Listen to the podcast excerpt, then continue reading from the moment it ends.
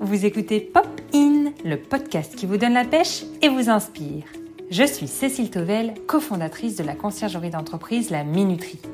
Tous les 15 jours, j'invite des personnes passionnées et passionnantes et je décortique avec elles comment un métier passion illumine et impacte une vie au quotidien. Aujourd'hui, je reçois Ilan Benaïm qui vit à Paris. C'est le cofondateur et associé de VP, anciennement venteprivée.com, dont il reste actuellement membre du conseil d'administration. Il est également business angel à travers le monde.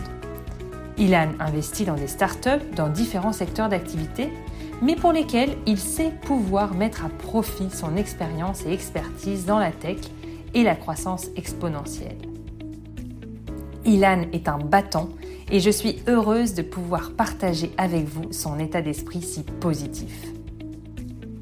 Attention, cet épisode commence un petit peu différemment de d'habitude, puisque vous allez entendre la question que je pose à mes invités en off. C'est une question pour qu'ils aient encore plus la pêche avant l'enregistrement. Vous êtes prêts? C'est parti Bon, alors, normalement, Ilan, pour mettre en forme, je demande toujours à, mes invités, c'est la question off, euh, quelle musique ils aiment écouter dès le matin pour qu'ils puissent la réécouter pour se mettre en forme. Est-ce que tu es suffisamment en forme et on passe cette étape-là Ou est-ce que tu as envie d'écouter une musique boostante? Ah non, c'est même pas une question de ça. C'est que moi, le matin, euh, très clairement, avant 10 heures, c'est que du temps pour moi. Et principalement, ce temps-là, c'est pour faire du sport. Et aujourd'hui, comme j'ai pas mal de défis sportifs, et notamment qui demandent beaucoup d'endurance, je mets euh, des musiques qui s'appellent des musiques à 140 BPM. C'est des musiques qui sont faites spécialement pour courir à une certaine vitesse. Donc en fait, c'est que des musiques d'entraîneur, on s'en fout de la musique en elle-même. C'est que par derrière, ils rajoutent des beats euh, et, c'est des beats à 140 BPM. Donc, moi, tous les matins, euh, quand je vais courir 5 bornes, enfin, ce matin, j'ai couru 12 euh, bornes, par exemple. Tous les matins, quand je vais courir, j'ai un programme d'entraînement très particulier par rapport à un semi et un triathlon. C'est vraiment un rythme. Donc, tous les matins, je sais que je vais me réveiller et ça va me donner un boost. Dès que je vais mettre ça, je rentre dans les escaliers et que j'entends le boom, boom, boom, boom à 50 BPM bon, ben, c'est bon, c'est reparti et, je suis réveillé. Voilà. Donc, c'est pas forcément un euh, truc. Sinon, mon, mon, voilà, mon, groupe préféré, ça a toujours été Bon Jovi. D'accord, super. Donc, le désespoir de ma femme qui est Dépêche Mode, donc c'est il y a un petit conflit de génération. Ah mince alors. donc, c'est ça qui te donne la pêche dès le matin? Bah oui, la pêche le matin, moi, c'est le sport, évidemment. C'est le sport, super. Et donc, courir? Courir ou d'autres euh, sports? Toujours. De sport énormément de sport, sauf que là, je ressors de deux mois de blessure, j'ai repris 8 kilos, il faut que je les reperde, donc il euh, faut faire attention pour ne pas se reblesser. Mais euh, l'idée du sport, c'est pas de faire du sport pour maigrir, c'est de maigrir pour faire du sport, c'est ça que les gens n'ont pas souvent compris. Et donc, ce qu'il faut, c'est se fixer des challenges dans la vie. Donc, cette année, j'ai trois challenges. Le premier, c'est de faire le, le semi-marathon de, de Paris en 1,35, ce qui va être extrêmement compliqué avec ma blessure. Ensuite, j'ai un triathlon en juillet et ensuite, j'ai euh, le Mont Blanc en septembre pour la troisième fois. Waouh! Bon, eh ben, super. Maintenant qu'on a parlé sport, est-ce que euh, tu pourrais me dire ce qui te plaît dans tes missions de membre du, du, comité d'administration, de VP et d'investisseur Alors, dis-moi. Bah, déjà, ce qu'il faut savoir, c'est que moi, j'ai été euh, fondateur, donc on était très opérationnel pendant très longtemps. Et, euh, moi, j'ai commencé à 24 ans. Moi, j'ai commencé, j'avais même pas fini mes études. J'ai pu valider, euh, j'ai eu la chance de pouvoir valider en ayant démarré ma boîte, de valider mon diplôme. Donc, je suis diplômé et entrepreneur en sortant de l'école. Mais il faut que tu aies une vingtaine d'années d'expérience. au bout de à peu près de 10 ans, 12 ans, tu as des gens qui viennent te voir et te disent ah, je suis vachement, vachement reconnaissant de ce que vous faites et tout. Vous voulez pas m'aider? Et je dis, mais comment ça? Comment tu veux que je t'aide? Ben, Vous voulez pas m'aider? Vous voulez pas euh, venir à mon board et, euh, rentrer, devenir board member et tout? Je dis, bah, très bien, mais euh, j'ai autre chose à faire, j'ai un métier, j'ai des trucs. Et en fait, en fait tu as ces gens-là qui te demandaient de devenir business angel, qui te demandaient d'être partie de ça. Et à un moment, notre boîte a tellement grossi, aujourd'hui, on trouver c'est plus de 4 milliards et 6500 personnes, qu'on s'est dit, mais finalement, est-ce qu'on est beaucoup plus utile en étant opérationnel ou en étant board member? C'est-à-dire, opérationnel, on va avoir aujourd'hui, avec la taille qu'on a, avec les moyens qu'on a, avoir les meilleurs managers du monde. On peut mm les choses. Mais est-ce que ces gens-là eux, ils ont besoin, au contraire, de gens qui vont pouvoir les guider? Et, quand tu as une relation opérationnelle et, euh, avec une gouvernance, avec un board euh, qui va valider les orientations stratégiques, qui va dire écoute, je pense que ça, c'est plus prioritaire que ça, etc., mhm. bah, ça te permet en fait d'utiliser ton expérience depuis 20 ans pour la recracher. Aujourd'hui, tu me dis, Ilan, est-ce que tu es capable de recréer une boîte from scratch comme tu as fait à 24 ans? Non. Vraiment pas. Est-ce que tu es capable de venir aider quelqu'un qui bosse sur le truc? Oui. Donc finalement, c'est des steps dans la vie. Euh, aller vers la gouvernance d'entreprise, c'est quelque chose qui, qui, arrive où finalement, moi, j'apporte mon expérience. Mon expérience, c'est quoi? C'est euh, l'ensemble des plantades que j'ai eues, pour ne pas les refaire. Et, c'est ça l'expérience.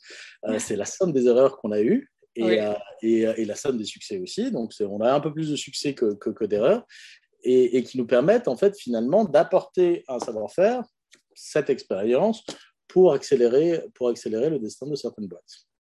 Super. Ça me... Très bonne réponse à la question. Euh, comment tu as réussi, si tu as réussi, à trouver un équilibre justement vie pro, vie perso qui te convienne? Alors, on a parlé déjà un petit peu du sport. Est-ce qu'il y a d'autres choses que tu as ajoutées? Je pense que dans l'équilibre vie perso, vie pro, euh, bien sûr, ma femme travaille beaucoup plus que moi, euh, énormément. Euh, et, et, donc, l'idée qu'on s'est faite, c'est déjà de dire déconnectons l'endroit où on bosse de l'endroit où on se repose. Donc, nous, on a choisi, choisi que la semaine, on vivait à Paris et que le week-end, on était à la campagne. Mhm. On ne passe jamais aucun week-end à Paris. Parce que pour nous, ce n'est pas un week-end c'est l'endroit où on passe la semaine et on travaille, et on travaille beaucoup, et les enfants sont fatigués, ils ont les devoirs, etc. Donc, nous, la façon dont on a trouvé de trouver un équilibre, c'est de dire séparons les week-ends.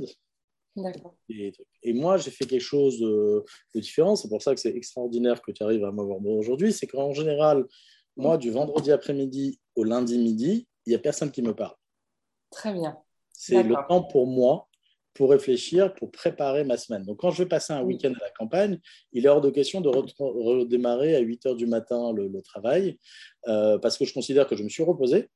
Si à 8 heures du matin, tu as tout le monde qui te tombe dessus et tout ça, ton repos a disparu. Donc, ce que je fais, c'est que le lundi matin, je suis à 8h30 au boulot, et de 8h30 à midi, je n'ai aucun rendez-vous, personne qui m'appelle.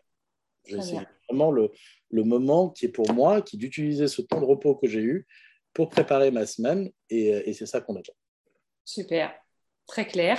Euh, justement, en tant qu'investisseur euh, dans des startups, tu conseilles beaucoup de jeunes entrepreneurs. Est-ce que tu peux nous partager d'autres astuces euh, et méthodes, là ce n'était déjà une, hein, pour gagner du temps au quotidien Moi je pense que la plus grosse perte de temps aujourd'hui, elle vient de notre éducation la, plus grosse perte de temps qu'on a, euh, c'est que notre éducation nous a appris que faire des erreurs, c'était pas bien, euh, que quand il y avait un problème, il y avait une seule solution. Et donc, très souvent, je suis face à, des, soit des collaborateurs, soit à, des associés qui sont plus jeunes, qui ont moins d'expérience et tout, qui sont face à des, problèmes et qui vont chercher la solution parfaite. Sauf que la solution parfaite, un, elle est théorique, et deux, elle est très loin dans le temps la résolution. Donc, me dire, j'ai trouvé une solution qui sera appliquée dans 12 mois, ça veut dire que tu vas vivre pendant 12 mois avec des problèmes. Moi, ça ne me convient pas. Donc, euh, la, première astuce que je leur dis, c'est, je sais que vous êtes perfectionniste, mais plutôt que d'essayer d'être perfectionniste en une seule fois, essayez de l'être en trois ou quatre fois. à chaque fois d'apporter votre touche de perfection, parce que finalement, vous allez rendre compte que la perfection n'existe pas, mais d'être perfectionniste, c'est très bien, parce que ça, te met dans un mouvement. Le seul truc de se dire, je vais analyser, c'est comme nos politiques, qui sont parmi les gens les plus intelligents de, de la planète, c'est des gens qui ont du mal à décider. Pourquoi? Parce qu'ils sont tellement intelligents qu'ils ont besoin de temps, de data, de choses, d'analyser les choses. Oui, mais à un moment, le monde, il avance sans toi. Et, c'est un peu le, ce qu'on a aujourd'hui. C'est ce que je dis à toutes les startups dans lesquelles j'investis, c'est la concurrence mondiale aujourd'hui, elle est plus entre les petits et les gros, mais elle est entre les rapides et les lents. Donc, euh, tu choisis ton camp. Très bien. Euh, depuis décembre 2020, tu es président de Neoma Alumni, l'association des diplômés de Neoma Business School. Et d'ailleurs, l'école fêtait ses, 150 ans en 2021. Euh, ça représente plus de 75 000 anciens diplômés de Rouen et de Reims. Pourquoi cela t'a paru important? Comment Et Paris, tu as raison. Euh, pourquoi cela t'a paru important de t'engager dans cette association et surtout en tant que président? Alors en fait, on est venu me demander si je voulais être président de cette association. Et, en fait, moi, ce que j'adore, c'est évidemment les challenges. Mais ce qui m'a vraiment surpris, c'est que, évidemment, en faisant Neoma, on n'avait pas fait HEC. Quand tu fais une prépa HEC, tu fais la prépa d'HEC. Et donc, tout ce, que, tout ce qui n'est pas HEC, quelque part, tu n'as pas réussi la prépa pour laquelle tu avais faite. Euh, et, c'est vrai que quand j'avais passé mon temps à l'école, j'avais trouvé une école où j'avais des super cours, des super profs, des gens bienveillants, j'avais une super expérience et tout. Mais une fois sorti de l'école, quelque part, on, a arrêté de, continuer à avoir des, relations de network. On a oublié un peu qu'on a eu ce, temps commun. Et là, quand je leur dis, mais président de quoi Qu'on parlait de 75 000 personnes, il y a 10 000 nouveaux étudiants par an et tout, mais donnez-moi la liste des personnes qui ont fait Néoma. Et là, quand on m'a sorti le Hall of Fame de 500 personnes, je suis tombé sur des superstars, des champions du monde inconnus. Enfin, c'est des gens qui n'avaient jamais communiqué sur le fait d'être Neoma. Et je me suis dit, ben, en fait, c'est extraordinaire parce que c'est une école. Euh, certes, tu n'as pas fait HEC, mais c'est des gens qui font aussi bien que les gens qui ont fait HEC, qui arrivent au même niveau, mais on ne le sait pas. Et je me suis mis comme challenge justement de redonner la fierté aux gens qui avaient fait l'école, redonner la fierté non pas pour l'école qu'ils ont fait, parce qu'ils peuvent être fiers de leur école qui a énormément grimpé dans les classements et qui est et qui, euh, et qui, au niveau européen et au niveau mondial, est vraiment parmi euh, les 30 meilleurs du monde. Mais, mais, mais surtout, redonner la fierté parce que les gens ne savent pas qu'ils sont autant avoir fait de, magnifiques carrières et que finalement, d'avoir fait telle école ou telle école ne conditionne pas forcément quelle est, euh, quelle est la réussite que tu vas avoir. Et c'est ça, et ça le, ce que je veux faire, c'est que je veux utiliser ce ciment qui nous, qui nous relie, qui est notre ADN commun, qui est de dire on a fait la même école, pour créer un lien de confiance et pour créer, recréer une fierté. Et après, de pouvoir bosser ensemble et de redynamiser le réseau. Donc, c'est ça qui m'a motivé au départ. Super, c'est très clair. Et il faut savoir que comme l'école à 150 ans, c'est l'un des plus gros réseaux de France, de très loin. Tout à fait, tout à fait. On peut en être fier et puis surtout euh, en profiter. C'est grâce à ça que, que je fais sur le podcast aujourd'hui. Alors, euh, merci. Est-ce qu'il y a une autre cause justement euh, pour laquelle tu es engagé? Ah bah, La cause principale pour laquelle je suis engagé, c'est quand même l'entrepreneuriat. si je suis business angel, ce n'est pas à titre philanthropique. C'est vraiment parce que je pense qu'investir sur de jeunes startups avoir un retour sur investissement. Donc ça, évidemment, il ne faut jamais s'investir dans des causes si on n'a pas un retour pour soi-même, que ce soit un retour financier ou personnel ou, affectif. Et donc l'entrepreneuriat est quelque chose qui est, extrêmement important pour moi et de dire aux jeunes, vous pouvez commencer à être entrepreneur à 24 ans. Beaucoup pensent qu'ils ont besoin de passer par des cabinets d'audit, de passer par de l'expérience pendant 5-6 ans avant d'y arriver finalement, moi, j'ai beaucoup plus de respect pour un entrepreneur qui a 40 ans et qui reprend une boîte et qui la redynamise et qui repart sur un nouveau projet avec énormément de risques, parce qu'il est marié, il a des femmes, il a des charges, etc., plutôt qu'un gamin de 24 ans euh, qui peut encore dormir chez papa, maman, qui peut manger des pâtes, qui n'est pas marié, etc. Mais aujourd'hui, ils n'y vont pas spontanément vers ça. Donc moi, je pousse beaucoup vers ça. Et il y a autre chose que je pousse beaucoup, c'est au-delà de l'entrepreneuriat tout court, pousser également l'entrepreneuriat féminin parce qu'il n'y a aucune raison qu'il y ait plus d'hommes que de femmes dans l'entrepreneuriat. Bon, tu prêches une convaincue, hein, parce que moi, comme j'ai démarré directement après l'école euh, la minuterie, euh, forcément. Bah, ça marche. Hein. et voilà, et on, fait nos erreurs, forcément, mais euh, il vaut mieux les faire et, et Ce que je dis toujours, c'est qu'il n'y a pas d'école pour devenir entrepreneur, il n'y a pas de diplôme pour devenir entrepreneur. Il suffit juste de vouloir et d'accepter de se planter.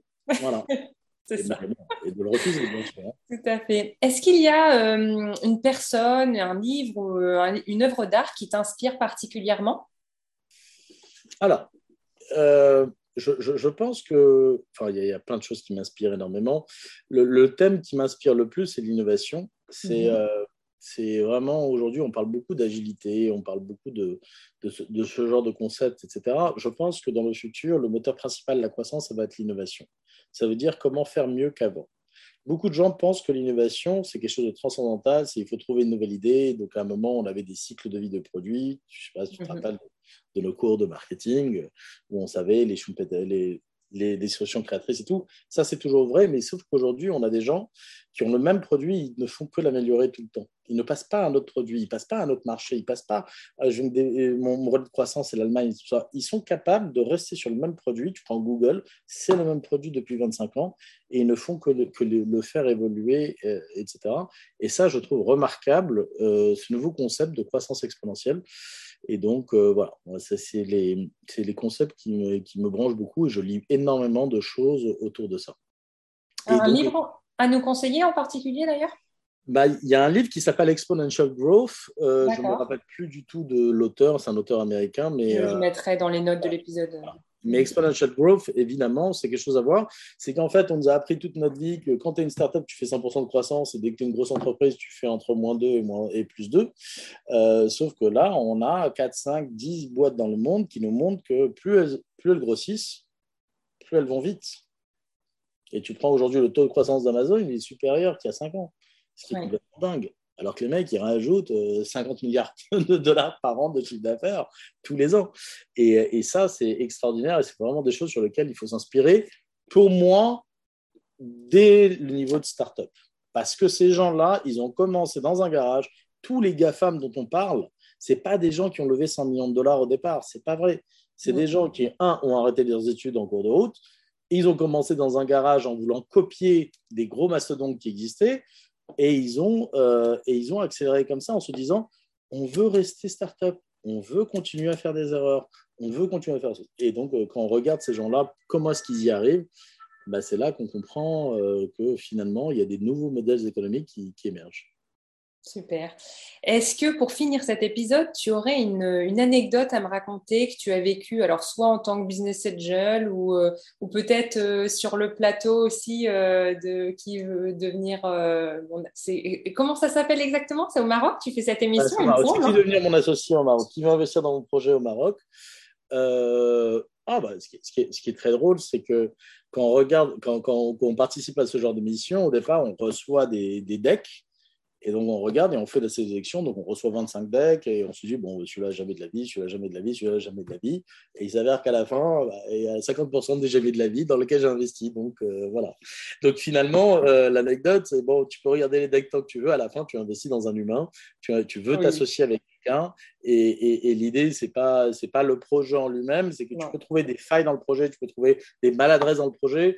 Mais à la fin, tu te dis, OK, il y a des maladresses, mais avec celui-là, je vais pouvoir pourrais y aller. C'est ça. Et puis, pourront toujours pivoter, euh, tu seras là aussi euh, pour, pour les Ils acceptent. Tu vois, s'ils acceptent. C'est ça le truc. C'est ça qui est beau. L'humain, toujours l'humain. En tout cas, bah, merci énormément pour euh, toutes ces réponses, Ilan. C'était super. Et à, très bientôt. En prie. À très bientôt. Bye bye. Ça y est, c'est déjà fini pour aujourd'hui. Merci d'avoir écouté cet épisode jusqu'à la fin. Je vous retrouve dans deux semaines avec non pas une interview, mais un épisode solo. Et oui, je vais me lancer. Si ce podcast vous a plu, abonnez-vous et partagez-le autour de vous. Cela m'aide énormément à le faire connaître. À bientôt sur Popine!